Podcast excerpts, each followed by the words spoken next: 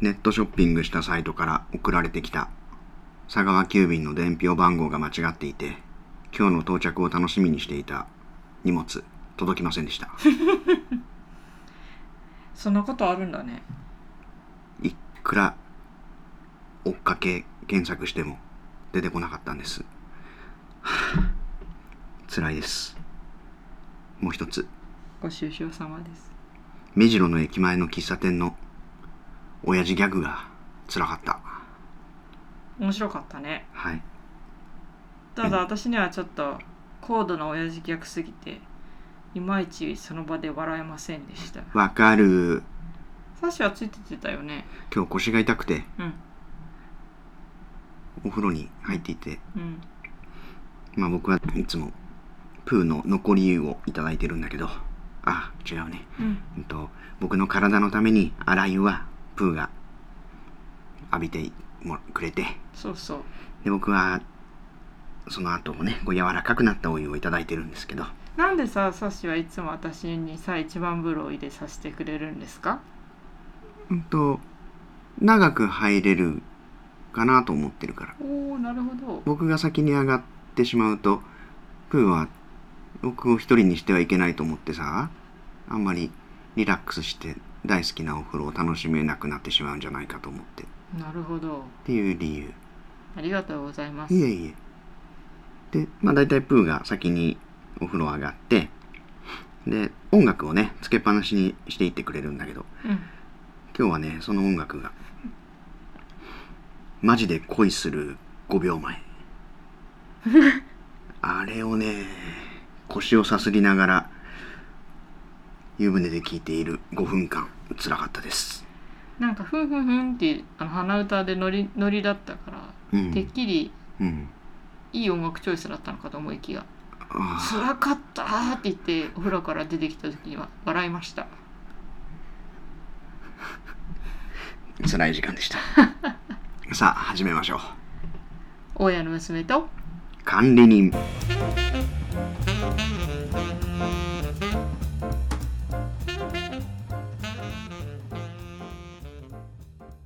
というわけでね。うんうん。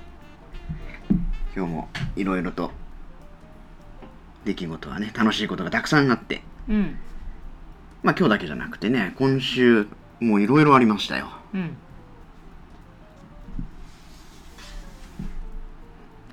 どんなことがあったかと。今週？うん。そうあの今冒頭にあったんですけどうん。箱買ったねおもちゃ箱。うん。もうね5年ぐらい欲しかったものですねあれ。そうですか、うん。私つい1週間ぐらい前に聞いたの初めてでした。ピーちゃんに出会った時に、うん。これ欲しいなって言ってピーちゃんに実はいいの？いいの？って聞いてたの。うんうん。そしたら？これはねダイバーは買いですよって言ってた。ああなるほど、うん。いいんだって。と言ってもちょっと皆さんには分かりづらいと思うんですけどね。あの傍目から見たらただの箱ハードケース。うん。あのーなんて言うんだろうこうラッチっていうのかな。カチャンカチャンってうん閉めると閉まる。うん。であの取っ手がついてるうん。ちょっと頑丈そうに見える、うん。えープラスチックの箱。そうね、う材質はプラスチックだけどよく銀行強盗があ違うねうんと麻薬取引とかに使われるうん。ジュラルミンケースみたいな形だね、そうね形はね。形はね。ただまあ色はあのー黒もあれば黄色もあればオレンジもあれば青もあったりして、まあポップなカラーなので。可愛いんだよ。まあ銀行強盗っていうよりはおもちゃ箱。形は形はですよ。そうね。そう。それはえーダイバーにはよく使われるというのはうん。なんででしょうね。防水だから。うんうん。かな第一は。そうだよね。うん。で次はね、えっと、水に浮く。うんうんうん。中にどんなに重たいもの入れてても浮くのかな。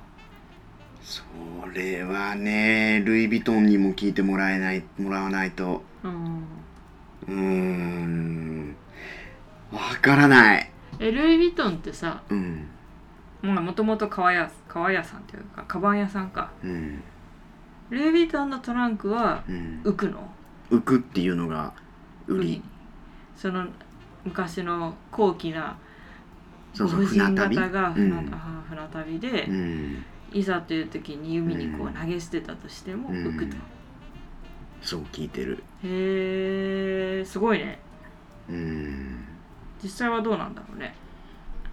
まずあのケースを買う財力がない。次に船旅に出る財力もない。そうね。よって僕はこの都市伝説を信じる。そうね。うんしかもその買った超高級ルイ・ヴィトントランクケースをさうん。海に浮かべてみるっていうじ自信じゃないな、怖いね。怖いよ。YouTuber とかでいないかな。今度調べてみよそうですね。ううん。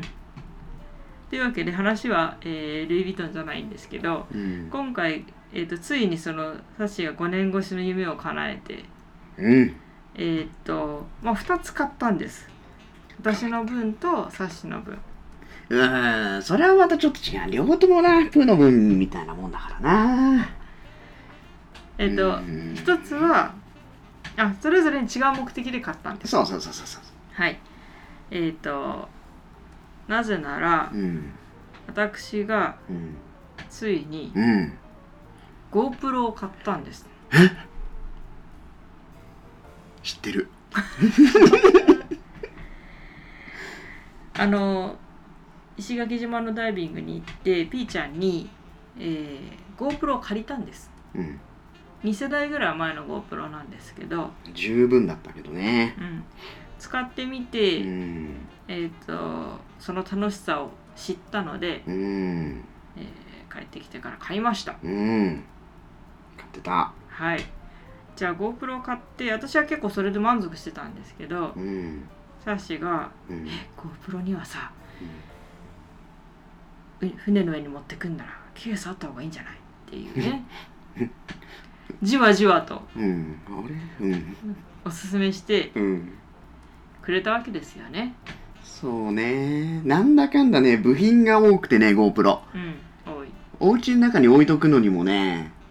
まあなくしちゃったりさうんほこりかぶっちゃうのも嫌だしさ。うん。うんでいざ持ってくよっていう時にあれ？あれが見当たらない？これが？あれ？っていうのも嫌だしさ。うん。なのでひとまとめにしたいっていうのがうんあってね。うんうん。で何でもよかったねジップロックでもいいし。うん。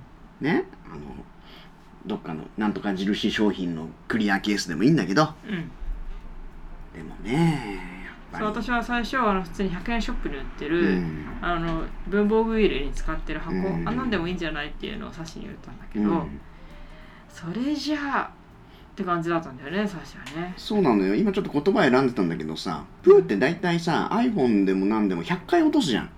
そうね。でしょ？うん。で100回落としてさ iPhone よく割れないなって思ってんだけどうん。一回もやったことないよ、ね。あ結局いいケースつけてんですよ。そう私は自分が携帯を落とすことを知っているから、うん。いいケースつけてるんねです、ゼロゼロ。なんだっけねゼロなんとかっていうのつけててさ。あのみんなよく売ってるやつだけど。うんだなんていうのかああいうのって。ダンパーっていうんだよね。そうそう。そう。で GoPro もまあ必ず落とすのでゼロショックだ。ゼロショックっていうの、ん。そっか。ゼロショックつけとけば iPhone1000 回落としても絶対大丈夫 1000回？全然大丈夫。一回もやったことないです。ねえ画面から落っことしてもわ割らないもんね。うん。おすすめ。一回り大きくなるけどね携帯が。そうそういうのもあってはい。物を落っことしても安心してられるっていうのはねやっぱり夫婦間には大切ですよ。そうね私よりもサッシの方がヒヤヒヤしてるもんねって言ってるもんね。本当だよ。もう落った iPhone をさよく息も止めずに拾えるなと思うよ。うん。僕はもうまず真っ青になってうん。あーってなっていろんな想像するわけ。うん。欠けてたらどうしよう。うん。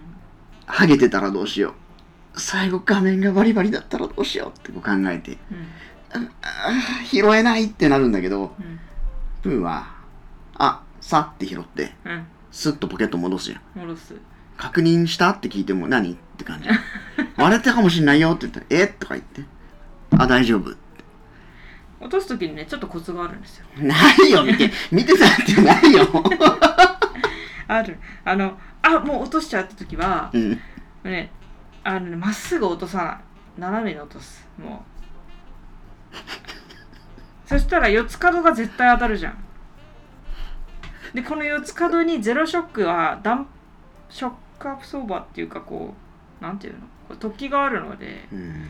このゴムの突起が地面に落ちたってうん跳ね返ろうがうん。絶対割れないんです、第一ショックが吸収されればもう割れないってこと？iPhone は。うそういうわけじゃないそういうわけどそういうわけではないのね。うんあのベタって落とすよりも、うん。そう角角からこうスポッて。あまた奥。やった方が。今のはね家のねカーペットの上だからいいけどこれほんとアスファルトでも落っことすし山の岩場でも落っことすし。岩場では落っことさないよ。そしたらもうだってもう拾いに行けなくなっちゃう岩場だよだって。別にこう谷底に落っこってるわけじゃあない。そういうこと？そうやそうや。そう、そういうところにも平気で置くしさ。うん。まあ、あと私はあの仕事柄ストラップをつけてる時もあります。あそうなの？前つけてたじゃん。あの首にかけられるストラッあそうだっけ？プうん。こう胸胸ポケットに入れれるよあそっか。っていうのやってるけどまあ今はそういうハードな仕事してないのでストラップしてませんけど。そう。まあそういうねことも加味して。はい硬いケースを買ったのよ。あそう。どんどんかっこいいね。そう。かっこいい。サイズ迷ったでしょ？色迷ったでしょ？迷った。どうやって決めんのこれ？ちょっと。色はでももうネットで買ったから、うん6色ぐらいの中のこれかなこれかなって見てあとはエイヤです。ブルーです。曲いいね。うんいい色と思います、ね今日本物をねちょっと見る機会があって見てきたんだけどいいね。うん、これなんていう名前なんですかこのケース。これはペリカン？ほうペリカンケース。ケースっていうのは本当に言わないみたいだよね。あそう。ペリカンのこの1150はい。ケースっていうのがもうこのタイプうんうんらしいよ。うんなるほど。数字で決まってるわけだうそのん。品番というか。サイズと形と。品番はねまた別にあるペリカンそう1150っていうとまあこの名称なんだけど品番はいくついくつってまだ。あそうなんうん。なるほどなるほど。あるみたい。そこにはもちろんハイフンが入って色まで入ってくるから例えばブルーだったら BL なのかうんうんわかんない。もしかしたら番号で振られてるのか。うんなるほど。あってね。そう。でまさしにおすすめされてあのまず私の分が到着したんです。そはい。であのー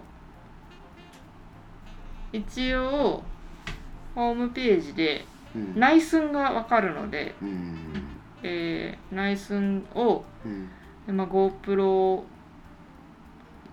新しいヒーロー9っていうタイプそれからハンドラーっていう手に持つためのスティックうん。それからダイビングで使うための GoPro のハウジングうん。充電器うん。その他もろもろまあ GoPro 関連のものうんあ、うん。あとあれだ。あの GoPro につける、えー、海の赤レンズ。そうそうそう。赤みを赤みをなんだろうな。赤みを戻すためのカラーフィルター。あーカラーフィルターっていうんだあれ。う、うんんまあ、そんなものを一色単に入れれるサイズというのでうん皆さんもしダイビングで使うということがあれば1150ケースであれば収まります。そうね。GoPro は入るね。GoPro は入ります。携帯電話とお財布は入んないね。うそうね、ん。GoPro を入れた状態だとね。そうかも。ね。ちょうどぴったりぐらい。うん。であの私はそこまで最初乗り気じゃなかったんですけどいざこの ペリカンケース着てみてうん。GoPro 入れてみて。うん。でカチャカチャ遊んでたらちょっとテンションが上がってきて。よかったよかった、うん、ステッカーも貼っちゃって。おおノリノリで使っております。あとはこれを実際、えーいろんなとこに持っていくのが楽しみですね。そうね。傷がついてもいいっていうのがいいなあそうね、うもうんまあ丈夫だからどういう扱いしてもうん。怖くないっていうのはあるし。中に入れとけば水が入んないんでしょ？一回水に浮かべてみる？そうだね。やってみようか、ねえ。やってみようかね。ちょっと怖いから充電器だけ出しとこう。か そうだね。やってみよう。お風呂で沈めてみよいいななんだけどサッシのは今日届くはずがっていうか家にいたんだけど不在通知が入ってるっていうね。何なんでしょうね。大切な時にこういうの多いんだよな僕。何やってたんだろうね11時50分。家にいたんですけどね。ねえ。洗濯物干してた？それでも気づくんじゃない？気がつくよね。ピンポンちゃんと鳴らしてくれたんかな。そこだよねそこやっぱりちょっと長めに押すように書いとかなきゃダメか僕下で押したな多分。上でういいつもなら上で押してくれるよね。ねそうですね。え。まあ何せ何が悪いってあのショップがさ、うん。配送番号を間違えて僕に伝えてくるっていうのが一番の問題だと思うよ。そうかね。なんとかかんとかかんとか300みたいな最後の3桁の一つ目を間違えてた。あそう。びっくりですね。びっくりだよもう。再配達しちゃったよ。まあそれは明日届くということで明日また楽しみにしましょう。私はまたちょっと違うタイプのケースを買ったのでうん。なぜなら入れるものが違うからなんですけど。そうそうそうそうそう。そう。はいまあ、えーこのあれですね大家の娘と管理人の第1回かな。うん。を聞いてもらえると登場する TG5 っうんていうオリンパスの、えーデジカメ。うんアンドハウジング。うん。が入るこれが大きいんだ。と信じてる。えーとその13センチぐらいあるんだよね。奥行きで実際入れてみたいところですね。うん。うんうん。楽しみですね。楽しみ。うん。本当は色とかもこだわりたかったんだけど僕が選んだその形は黒一色しかなくて。うん。海に持ってく黒って嫌なんだよな本当は。なんで？日に焼けるから。白くなるじゃない。汗てきてさ。あそれがさ気になんないよ。かっこ悪くない？あの黒の黒につく汗じみって。あ大丈夫だよ。そう。誰もそんな見てないよ。うんまあね。まあね。自分のだってちゃんと分かるようになってるわそうね。ステッカー化そうすると。明日サッシが帰ってくる前にステッカーでベトベトにしとこ祭りとかさ名字のやつはやめてね。う祭り？よくおみこしとかさ、うん。よくあの町のお寿司屋さんとかに貼ってあるさあああいうのは嫌だな。ああれなんて言うんだろうね。あのね。うん。あれいらない。極太。あと照ノ富士とかやめて。照ノ富士なんで いいじゃん。照るっていう字がうん。読めないから実はあれ潰れてて。そうだね。極太で書くとね、そう。ただの四角に見える今日よかったね。ギリギリ優勝。は勝ちました。ーい。てるちゃん。てるちゃん僕の大嫌いな貴景勝に1回負けて 優勝決定戦。うーんしびれたいねやちょっとヒヤヒヤしましたよ。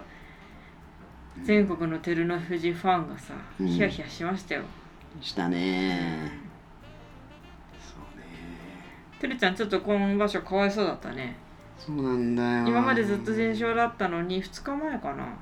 2日か3日前ぐらいの試合であの反則負けを食らっちゃって土俵上の試合では勝っているんだけどうん。まあ反則ですねということで相手に軍配が上がっちゃったっていう、そうね曲げにねうん。最後まで手,、手が入ってたっていうね。うん、まあなんかあのスローモーション映像を見るとうん。もう相手は体勢が完全に崩れててうんあのどうしようもなく倒れていたのでうん。圧倒的に勝負としては照ノ富士が勝ってたけど、うん。その倒れてしま倒れていく途中で、まあ、照ノ富士も別に引っ張ろうと思ったわけじゃないと思うんだけど曲げに手が触っちゃってうん。あの自分が身を引くタイミングと曲げを触るタイミングがこう合わさっちゃったからうん。どうしてもその曲げを引っ張ったって言われてもまあ仕方のない、そうね。まあ、勝負なの。そうなんだよねまあ、相手の力士も、まあ、負けた試合でしたけどみたいなこと言ってたのでそれでラッキーっていう言い方ではなかったのが良かったけどね。うん、そうだねうんうん遠藤との対戦も柔道で例えるとさはい。柔道ってやっぱり背中がつくと一本ではあるんだけどうんうん。死にたいっていう言葉があってほもう明らかに投げられてるう。うん。ってさ投げがうまくいきすぎちゃってうん。背中を通り越して一回転しちゃううん。くらいうまくいっちゃった時うん。っていうのも一本なわけよもう技が決まってるっていうところでうん。なんだけどさお相撲にもさそれは僕はあっていいと思うわけうん。で遠藤の試合も投げを打ったのはてるちゃんなのようん。でもう遠藤の体はひっくり返ってんの宙に浮いて、うん。で投げを打ったてるちゃんが自分の今度受け身のために先に。手をついちゃったわけ、うん。そしたら遠遠藤の勝ちになっちゃうわけよ、うんふわっとまだ浮いててうん。投げられてるけど逆さ向きながら上上向いてんだけどてるちゃんは自分の手をついてぐるっと回ってうん。あれもさ僕はさ遠藤はもう死に体だと思ってんのうん。だったらてるちゃんの勝ちですよ本当はうん。でそれで次の負けになっちゃったから2敗そうね。ほんと残念だったから悔しい場所だったと思うけど、うん。よく持ちこたえたねそうねよく頑張ったえー、今日の試合は、えー、3敗で、うんあ、2敗か？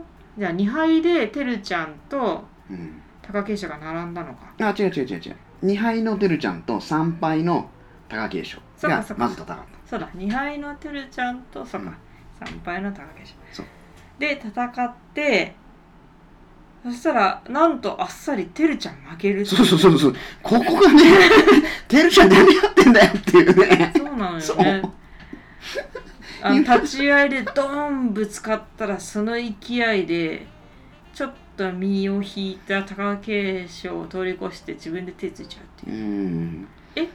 そのあっさり負けみたいあれはねちょっとね「おいてるちゃん」って声が出るよね。なねこのままじゃ次もやばいよと思ったよあの時。えそう。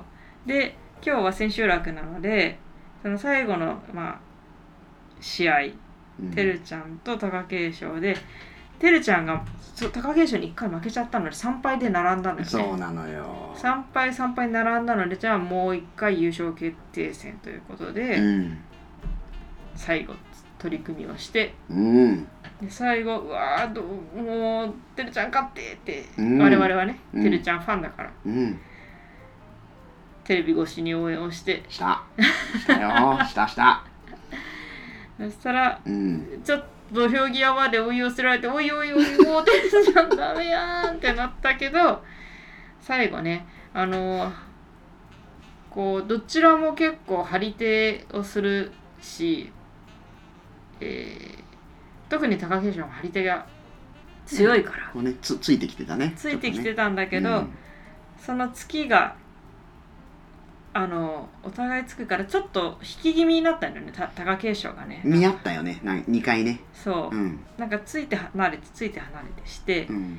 で最後貴景勝がうまい具合で身を引いあれわざと引いたのか払われたんじゃないかな。そっか。み刺しに行ったところを嫌ったっていうのもあるよね。そうね。ね。えっ、と貴景勝の得意な右の上手を取られたくなくて貴景勝が払おうとしたらまあ結果貴景勝もちょっと滑っちゃってうん。自ら手をつきに行くっていうペタッとうん土俵に土をついちゃう。土に手をついちゃうっていうね。うん。まあちょっとみっともない負け方だけど まあお互い力でぶつかってそうなったので仕方ないね。そうね。大関相撲としてはやっぱ組み合ってほしかったけどでもまた違う戦い方が見られたね。うん、うん。面白かった。面白かったね、まあここまでねお相撲にちょっと思いを込めてるのはお相撲見に行ったからなんですけど おほほほ初めて。うそうですね。ーんほんと座ってみたかったあのマス席っていうところにはい。座れて、はい。僕は嬉しかったとっても。まさかねお相撲のチケットを自分でこう取れる日が来るとも思わなかったし。そうね。うんダメ元でいつやってんのなんて調べたらちょうどその日から発売なんていうラッキーなことがあって。で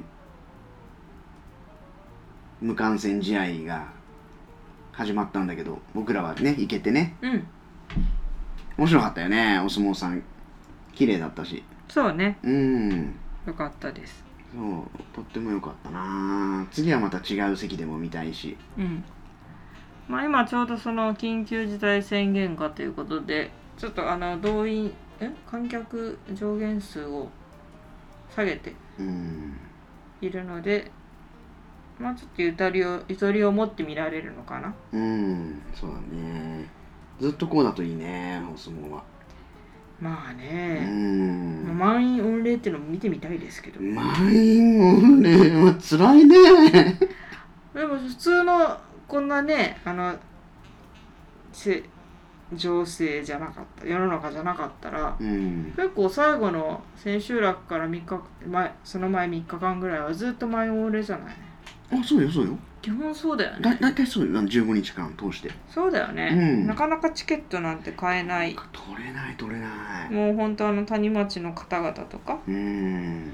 そういうもうもう長年のファンの歴々の方が行くんでしょう。ねえそういう人に口聞いてもらって手にするぐらいだよね。そうだよね。うん。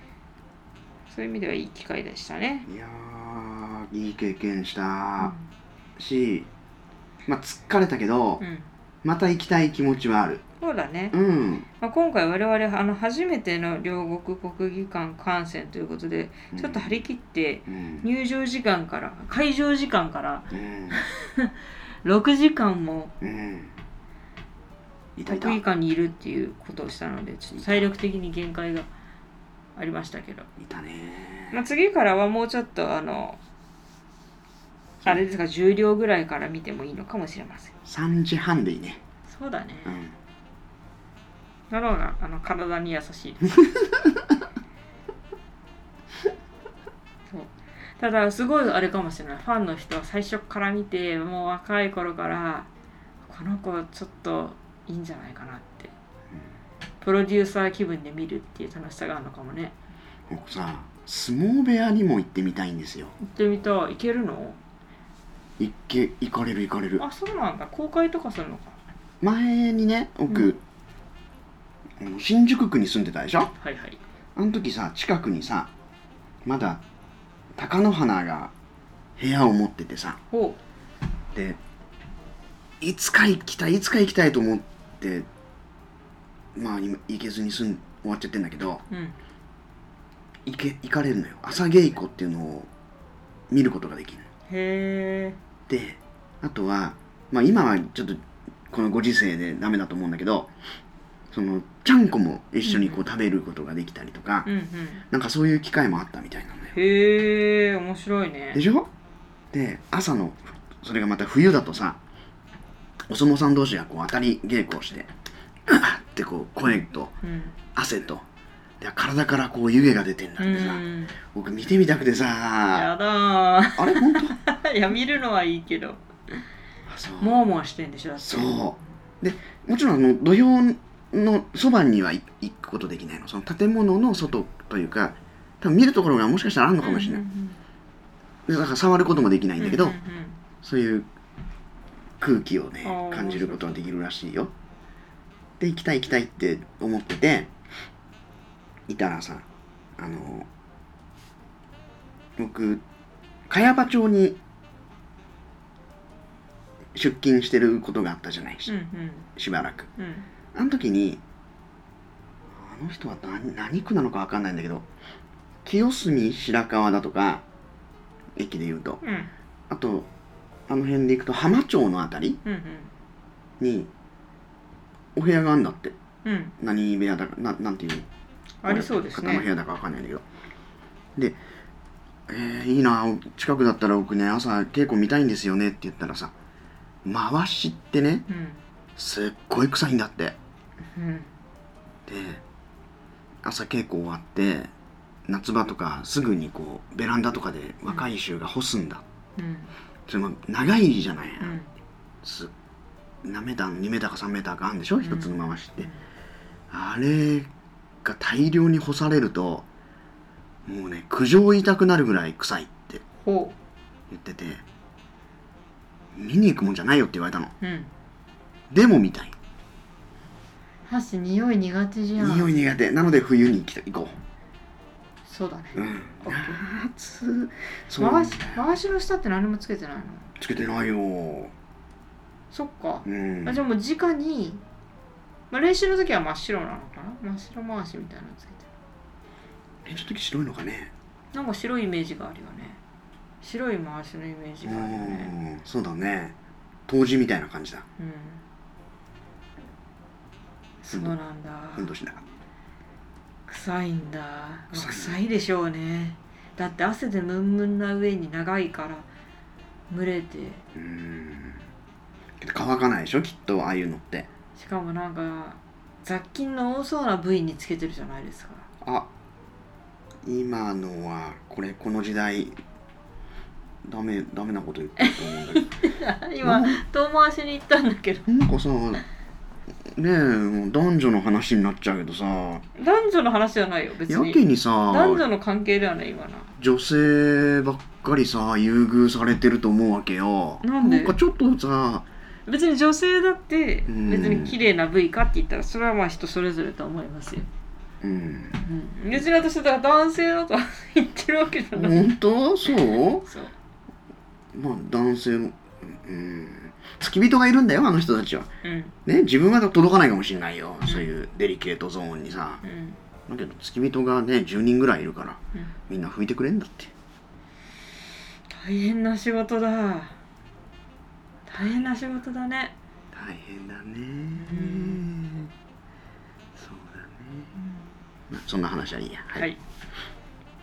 そうなのでお相撲また行きたいしうんあのすっごい贅沢だけど九州場所行ってみたい。へえなんか違うんですか？九州が僕もさキーさんに聞いただけなんだけどさはい。11月か12月にあるんだよね九州場所って、うん。でまあ中洲じゃない。うん。千秋楽終わるともう谷町たちがうん。あそこの町をお相撲さん連れて飲み歩くんだって。はいはい。それがまた豪快なんだって。うん。それも見たい。あなんかこう日本らしい風情があるんじゃない？それ。あそうだね。うーん。じゃあもうあれだ世の中が元通りになったらだうん。そうだね。うん。そうそうそう。昔さブーとさお寿司屋さんでさはい。一人関取がカウンターにいたことあったの覚えてる？ああああったね。ったでしょ、うんうん。あんなんじゃないんだよ多分。うんうん。その本当に強いというか番付の上の力士は。うん。だってあいつさなんかご馳走してもらっちゃってすいませんみたいな感じで結構喋ったりしてんじゃん、うん。つまんないことなんかベラベラベラベラ喋ってさ。で「ごちそうさまでした」とかって言っててさ。なんかかっこ悪かったのよ僕あの関取見て。ほ誰だか分かんないし。ううん。そうじゃなくてさもっと落ち着いてさどっしりとしながらさこう握ってもらったお寿司をさ34貫いっぺんにこうもうなんほんと普通にこの感じでうん。食べるのを見たい相撲さんも一貫ずつ食べるんじゃないかな。そう。だって体は大きくなって口は同じでしょ、ほんそうとだよ。僕3貫ぐらい食べちゃうんじゃないかと思うんだよないっぺんに。シャリの量だね。シャリの量によるね。そうか。じゃあ僕はちょっといろいろと夢を見すぎているのかもしれないな。まあなんかそのたくさん食べたら面白い。一気にとかじゃなくて出されたものをどんどんどんどんいただきますいただきますって言って食べてたら面白いかも。そんなに食べるんだみたいそっか。なうん。プーもでも握ってる人に喜ばれてるの見たことあるよ。前ね。うん。すごい食べたよね私お寿司。今月一番いた召し上がっていただいて本当気持ちいいですやばい人じゃん私。言われてる僕も気持ちよかったそうでしょ？ってお寿司が好きなんです。そんなプーの隣にいるのが好きなんです。あら！働こ。う 働かなきゃ。頑張って。そうなんだよね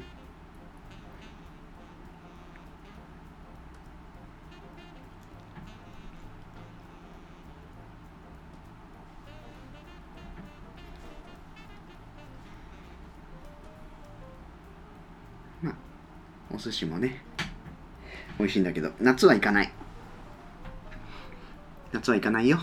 お寿司？お寿司は。あ行かないって言わない。夏は。ううちが懇意にしてる寿司屋がありますけど。ああ行く行く。うん。うんと夏はうーんと頻度を抑えるかもしれない。夏のお寿司ってあんまりネタがねうーん。お魚の油の海苔とかがちょっと変わりますから巻物を食べには行きたいんだけど、のうん。海苔とご飯はうん。美味しい、大好きだから。なんだけどちょっと感激が薄いよね。そうね。そうね。なのでちょっと夏のお寿司を控えるか否かを来週末寿司屋の大将とどっかでご飯食べながら聞いてこようかと思ってます。そうだね。アナちゃんも行くでしょ？行きます。よろしくお願いします。なんと寿司屋の大将とその見習いとうん。プーと僕とでどっかでご飯食べるっていうね。行きましょう。ねそんな機会があるので。またその話もいつかできればいいなと思います。はい。じゃあ今日はこの辺で。ありがとうございました。またね。バ